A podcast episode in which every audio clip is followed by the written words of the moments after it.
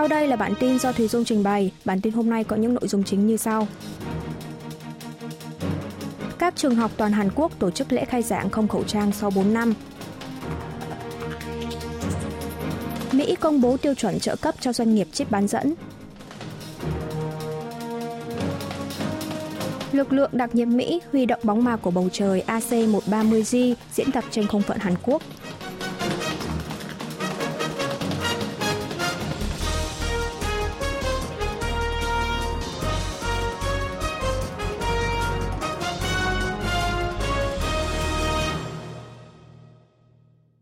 Trường học toàn Hàn Quốc tổ chức lễ khai giảng không khẩu trang sau 4 năm. Các trường tiểu học, trung học cơ sở và trung học phổ thông trên toàn Hàn Quốc đã đồng loạt tổ chức lễ khai giảng năm học mới vào ngày 2 tháng 3. Đây là lần đầu tiên học sinh và giáo viên được tham dự lễ khai giảng mà không cần đeo khẩu trang sau 4 năm kể từ tháng 3 năm 2019. Vào đầu năm 2020, ngay sau khi đại dịch COVID-19 bùng phát, phải qua trung tuần tháng 4, các trường học mới tổ chức lễ khai giảng trực tuyến. Vào năm 2021 và năm ngoái, các trường tổ chức lễ khai giảng nhưng phải tuân thủ quy định bắt buộc đeo khẩu trang và quy định giãn cách xã hội.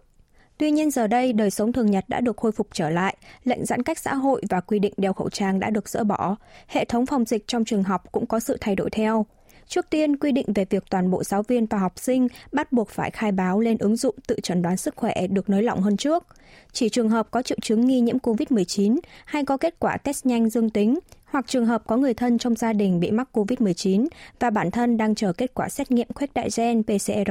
mới phải khai báo trên ứng dụng này. Tất cả quy định về việc kiểm tra thân nhiệt hay lắp vách ngăn trong khu vực căng tin được xóa bỏ hoàn toàn. Các trường có thể tự quyết định để triển khai tùy theo tình hình. Bộ Giáo dục sẽ hỗ trợ đặc biệt về phòng dịch cho các trường trong hai tuần đầu sau khi khai giảng từ ngày 2 tháng 3. Ngoài ra, Bộ cũng sẽ cung cấp vật tư phòng dịch như nước sắc khuẩn tay, nhiệt kế, bố trí tối đa 58.000 nhân lực phòng dịch nhằm giảm bớt gánh nặng phòng dịch cho các trường học. Mặt khác, tính tới 0 giờ ngày 2 tháng 3, Hàn Quốc ghi nhận 7.561 ca mắc COVID-19, mức thấp nhất trong vòng 35 tuần từ cuối tháng 6 năm ngoái. Mỹ công bố tiêu chuẩn trợ cấp cho doanh nghiệp chip bán dẫn. Chính phủ Mỹ ngày 28 tháng 2 giờ địa phương đã công bố tiêu chuẩn chi trả trợ cấp cho các doanh nghiệp đầu tư chip bán dẫn vào Mỹ, gói hỗ trợ có tổng quy mô 39 tỷ đô la Mỹ. Bộ Thương mại Mỹ nhấn mạnh Washington đã cân nhắc hàng đầu tới lợi ích về mặt an ninh khi xem xét đối tượng trợ cấp. Trước tiên, Bộ Thương mại sẽ xét tới mức độ đóng góp vào lợi ích quốc gia, như khả năng doanh nghiệp cung cấp chip bán dẫn ổn định cho các cơ quan an ninh như Bộ Quốc phòng Mỹ. Bộ Thương mại Mỹ yêu cầu các doanh nghiệp trình kế hoạch đầu tư cụ thể, bao gồm cả dòng tiền mặt và lợi nhuận dự kiến. Nếu như lợi nhuận của doanh nghiệp lớn hơn dự kiến, thì chính phủ Mỹ sẽ tận dụng khoản lợi nhuận đó vào đầu tư nghiên cứu và phát triển. Washington tái khẳng định nguyên tắc là loại các doanh nghiệp tăng quy mô sản xuất hay hợp tác tại các quốc gia đáng lo ngại về an ninh như Nga, Trung Quốc khỏi đối tượng trợ cấp. Điện tử Samsung và SK Hynix, hai doanh nghiệp đang có kế hoạch đầu tư hoặc nâng quy mô dây chuyền chip bán dẫn tại Mỹ, không khỏi đau đầu trước nội dung mà Washington vừa công bố. Để nhận tiền trợ cấp từ chính phủ Mỹ, các doanh nghiệp sẽ phải cam kết không được đầu tư vào các quốc gia đáng lo ngại. Nội dung này đặt các doanh nghiệp phải lựa chọn giữa Mỹ và Trung Quốc, trong khi cả hai thị trường này đều quan trọng với Hàn Quốc. Đặc biệt, ngay cả việc nghiên cứu chung hoặc hợp tác công nghệ với phía Trung Quốc cũng sẽ khiến các doanh nghiệp phải hoàn trả lại tiền trợ cấp cho Mỹ. Các doanh nghiệp có thể duy trì tình hình sản xuất hiện tại, nhưng trên thực tế sẽ không thể tăng sản xuất chip bán dẫn ở Trung Quốc. Thậm chí có ý kiến cho rằng các doanh nghiệp cần phải cân nhắc đến chiến lược rút khỏi Trung Quốc. Ngoài ra, nếu như doanh nghiệp đạt lợi nhuận cao hơn kỳ vọng thì sẽ phải hoàn lại tới 75% số tiền trợ cấp cho Mỹ. Điều khoản này cũng sẽ là một rào cản đối với các doanh nghiệp Hàn Quốc. Về các nội dung mà Mỹ vừa công bố, Bộ Công nghiệp Thương mại và Tài nguyên Hàn Quốc ngày 1 tháng 3 khẳng định sẽ thảo luận với các cơ quan hữu quan của Mỹ để phản ánh đầy đủ lập trường của các doanh nghiệp Hàn Quốc. Lực lượng đặc nhiệm Mỹ huy động bóng ma của bầu trời AC-130J diễn tập trên không phận Hàn Quốc. Hội đồng tham mưu trưởng Liên quân Hàn Quốc ngày 2 tháng 3 công bố, Chủ tịch Hội đồng Kim Sung Kyum ngày 27 tháng 2 vừa qua đã tới thăm địa điểm diễn ra cuộc tập trận Thích Nai của lực lượng đặc nhiệm Hàn Mỹ, kiểm tra các quy trình tác chiến, khích lệ tinh thần sẵn sàng chiến đấu của binh lính. Cuộc tập trận này diễn ra trước thềm cuộc tập trận lá chắn tự do dự kiến tiến hành vào trung tuần tháng 3 này, nhằm truyền đi tín hiệu cảnh cáo quyết liệt với Bắc Triều Tiên sau một loạt động thái khiêu khích như phóng tên lửa đạn đạo xuyên lục địa ICBM. Hội đồng tham mưu trưởng Liên quân cho biết cuộc tập trận Thích Nai đã bắt đầu từ đầu tháng 2. Trong tuần này, lực lượng đặc nhiệm hai nước đang diễn tập để thuần thục quy trình tác chiến tấn công chính xác bằng hỏa lực phòng không vào các mục tiêu của quân địch trong thời chiến. Đặc biệt, hai nước lần đầu tiên điều động máy bay AC-130J của lực lượng đặc nhiệm Mỹ được mệnh danh là bóng ma của bầu trời. Máy bay này là nguồn lực chiến đấu được viện trợ bổ sung từ quân đội Mỹ, điều động tới bán đảo Hàn Quốc để thực hiện các nhiệm vụ tác chiến đặc biệt với Bắc Triều Tiên khi xảy ra tình huống nguy cấp. Máy bay AC-130J được điều động diễn tập tấn công chính xác vào các mục tiêu từ độ cao trên 10.000 feet bằng pháo tự động cỡ nòng 30mm, lựu pháo cỡ nòng 105mm, cho tới những vũ khí dẫn đường chính xác như tên lửa không đối đất AGM-114, bom dẫn đường chính xác AGM-176, bom lượn dẫn đường GBU-39. Qua cuộc diễn tập lần này, Chủ tịch Kim Sưng Kiêm chỉ thị quân đội hai bên phải đảm bảo năng lực tấn công chính xác vào cơ sở trọng yếu của quân địch, nâng cao khả năng tương tác và hoàn thiện trạng thái thực thi tác chiến liên quân thời chiến. Thick Knife là một cuộc tập trận đa miền không đối đất thực chiến nhằm thuần thục tác chiến đặc biệt, trong đó lực lượng đặc nhiệm xâm phận vào căn cứ quân địch dưới sự hỗ trợ của máy bay, Cuộc tập trận này bao gồm các nội dung cụ thể là hỗ trợ không lực tầm gần, điều khiển không lưu, đối phó với khủng hoảng chủ nghĩa nhân đạo, giải cứu con tin. Mỹ mạnh mẽ ủng hộ việc Hàn Quốc xem Nhật Bản là đối tác. Phát ngôn viên Bộ Ngoại giao Mỹ Ned Price ngày 1 tháng 3 giờ địa phương đã thể hiện sự ủng hộ mạnh mẽ về bài phát biểu của Tổng thống Hàn Quốc Yoon suk yeol rằng Nhật Bản là đối tác chia sẻ các giá trị phổ quát trong lễ kỷ niệm 104 năm phong trào vận động độc lập 1 tháng 3 dưới ách đô hộ của thực dân Nhật của Hàn Quốc. Ông Price cho rằng Tổng thống Yoon đã trình bày một cách rõ ràng, tầm nhìn về mối quan hệ hợp tác và hướng đến tương lai chặt chẽ hơn nữa với Tokyo trên nền tảng là các giá trị chung của hai nước Hàn-Nhật. Phát ngôn viên Mỹ còn bày tỏ Washington vài tháng gần đây đã khích lệ những nỗ lực cải thiện mối quan hệ song phương của Tổng thống Hàn Quốc và Thủ tướng Nhật Bản và kêu gọi Seoul và Tokyo cùng chung sức cố gắng giải quyết các vấn đề trong quá khứ bằng việc thúc đẩy hàn gắn và hòa giải. Thêm vào đó, ông Price cho biết Washington nhận định sự hợp tác ba bên giữa Hàn Quốc, Mỹ và Nhật Bản đóng vai trò quan trọng trong việc giải quyết các thách thức của thế kỷ 21 trong khu vực Ấn Độ-Thái Bình Dương như mối đe dọa của Bắc Triều Tiên và vấn đề chủ quyền đảo Thộc Đô. Ngoài ra, ông Price còn tái khẳng định lời cam kết cùng phòng thủ với Hàn Quốc và Nhật Bản đối với sự khiêu khích của miền Bắc – Ông cũng nhấn mạnh Bình Nhưỡng chính là nước từ chối mọi đề nghị đàm phán một cách nghiêm túc và ngoại giao của Washington, cũng như ngó lơ việc Mỹ không hề có chính sách thù địch đối với Bắc Triều Tiên. Xuất khẩu Hàn Quốc rơi vào thế bí cả về đối nội và đối ngoại.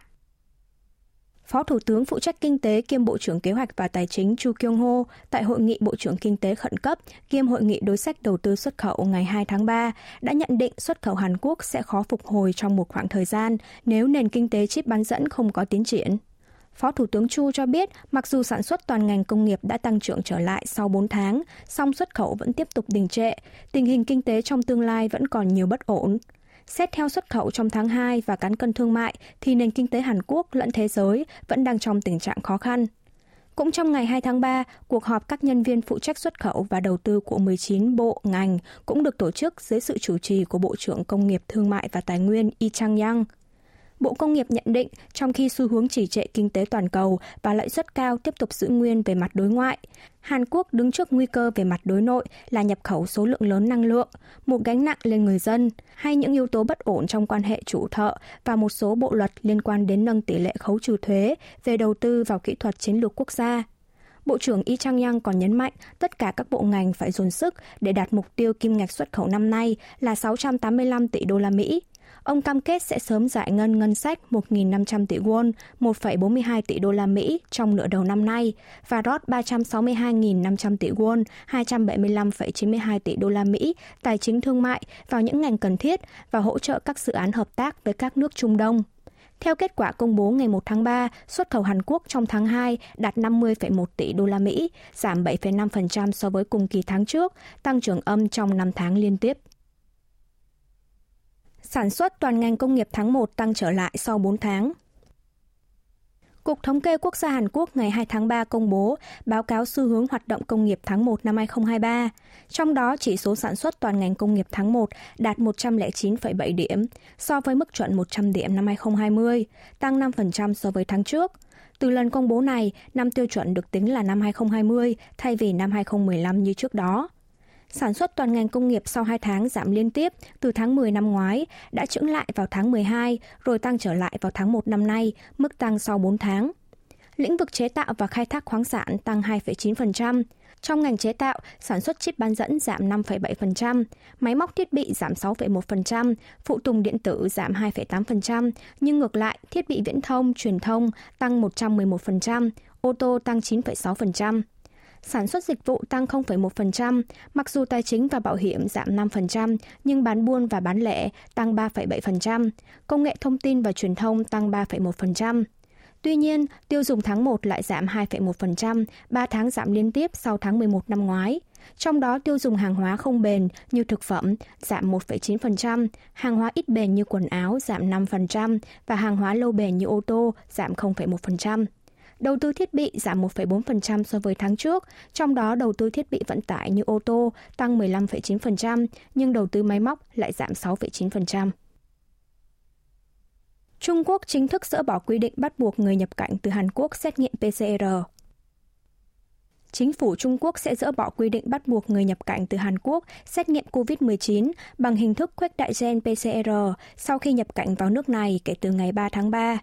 Quyết định lần này của Bắc Kinh được xem là để đáp lại quy định dỡ bỏ biện pháp phòng dịch tương ứng của Seoul đối với Trung Quốc từ ngày 1 tháng 3.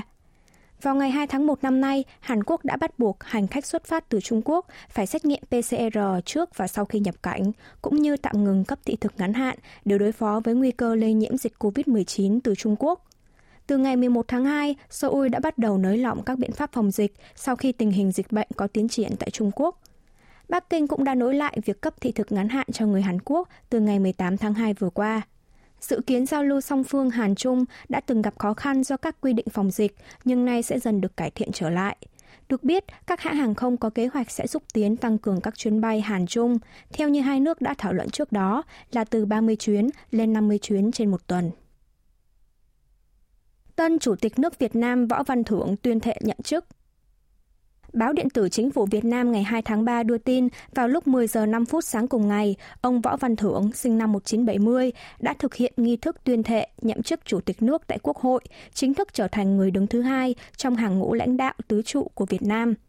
Quốc hội Việt Nam cùng ngày đã triệu tập kỳ họp bất thường, bỏ phiếu phê chuẩn bổ nhiệm tân Chủ tịch nước là Ủy viên Bộ Chính trị, cơ quan ra quyết định cao nhất của Đảng Cộng sản Việt Nam, đồng thời giữ chức Thường trực Ban Bí thư. Ông Võ Văn Thưởng được coi là cánh tay thân cận nhất của Tổng bí thư Nguyễn Phú Trọng, sinh năm 1944, người đứng đầu trong hàng ngũ lãnh đạo nhà nước. Đặc biệt, tân Chủ tịch nước Võ Văn Thưởng được biết đến là người đóng vai trò chủ đạo, quyết liệt trong chiến dịch quét sạch tham nhũng, tiêu cực tại Việt Nam diễn ra thời gian gần đây. Tham dự cuộc họp của Ban chỉ đạo Trung ương về phòng chống tham nhũng tiêu cực ngày 18 tháng 11 năm ngoái, Tổng bí thư Nguyễn Phú Trọng từng tuyên bố sẽ đối phó quyết liệt nhằm quét sạch tệ nạn tham nhũng, Ngày 17 tháng 2 vừa qua, cựu Chủ tịch nước Nguyễn Xuân Phúc đã xin rút khỏi mọi chức vụ để chịu trách nhiệm về hàng loạt hành vi tham nhũng của nhiều công chức cấp cao dưới quyền. Trước đó vào ngày 5 tháng 2, hai cựu phó thủ tướng là Phạm Bình Minh và Vũ Đức Đam đồng loạt bị miễn nhiệm, làm dấy lên phỏng đoán hai cựu quan chức này dính líu tới tham nhũng tiêu cực. Mặt khác, giới phân tích cho rằng việc một nhà lãnh đạo ngoài 50 tuổi giữ chức chủ tịch nước là tín hiệu cho thấy sự thay đổi thế hệ lãnh đạo trong bối cảnh Tổng bí thư Nguyễn Phú Trọng sẽ hết nhiệm kỳ thứ ba vào năm 2026. Quý vị và các bạn vừa nghe xong bản tin của Đài Phát thanh Quốc tế Hàn Quốc KBS World Radio.